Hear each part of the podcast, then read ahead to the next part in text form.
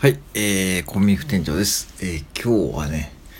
えー、昨日美術館2軒発祥しましてですね、久しぶりにね、えー、名古屋金山美術館と愛知県立美術館で、ゴッホ展と、えー、岡本太郎展をね、見に行ったんですが、えー、今日はちょっと岡本太郎展のとね、お話ししようかと思います。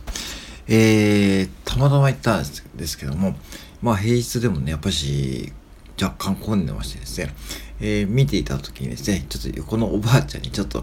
えー、腕が当たっちゃって、おばあちゃんがごめんごめんごめんとか言ってね、えー、いいですよと感じで、結構ね、えー、若い方からね、えそういう風にこう、高齢者の方はね、本当に幅広い方が見に来られていました。うん。やっぱりね、人気ですよね。人気というかね。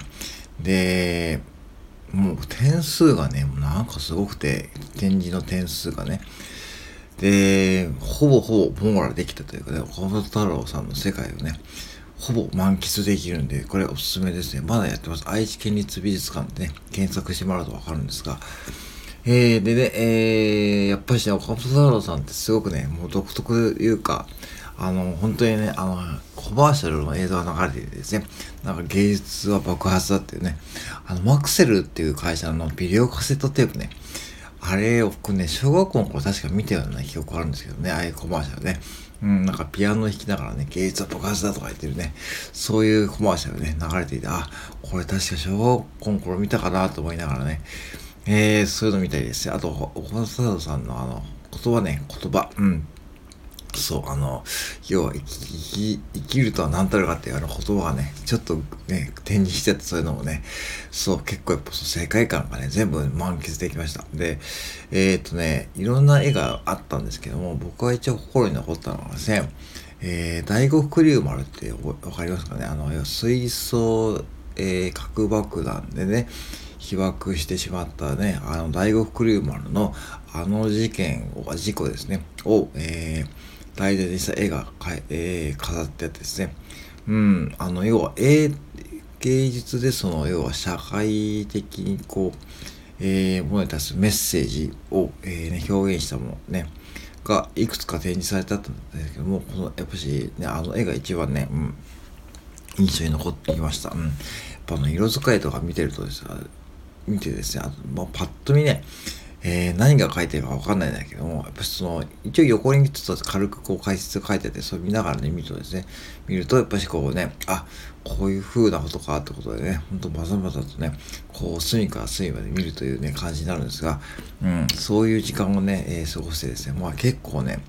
まあ1時間近く見てました。うん、で、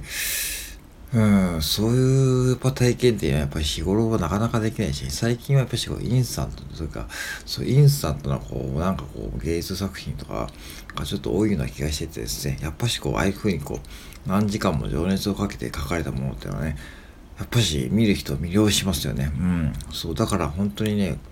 ぱ僕の場合は本当今日ラッキーでした。まあ、今日は本当ね、ゴッホの方をね、メインに行く予定だったん、ですけども、いや、あの、金山駅に着いたらですね、あの、なんか上を見たらね、なんか愛知県立美術館で岡本太郎展って書いてあったんで、えー、マジ？と思ってですね、そう、たまたま見つけてですね、そしてまあ、ゴッホ展のあたりですね、まあ、近くだったんで、まあ、それ、地下鉄に乗って、まあ、向かいました。うん。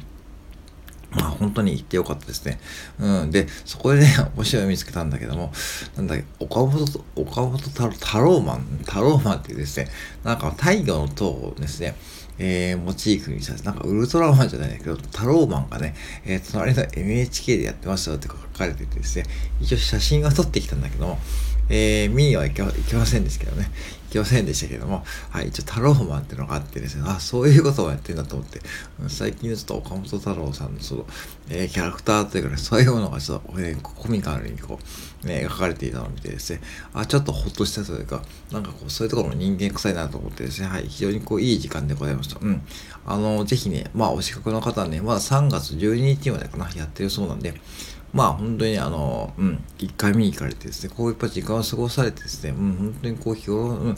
パソコンとかね、最近こう SNS とかね、まあそういうことで触れるんじゃなくて、やっぱり実際こう美術館とかに行ってですね、まあそういうこう本物の芸術に触れるという時間を触れるとですね、やっぱり自分のこうインスピレーションとかね、自分のこう感性も高まると思うんで、うん、ぜひね、えー、お勧めしたいと思います。以上です。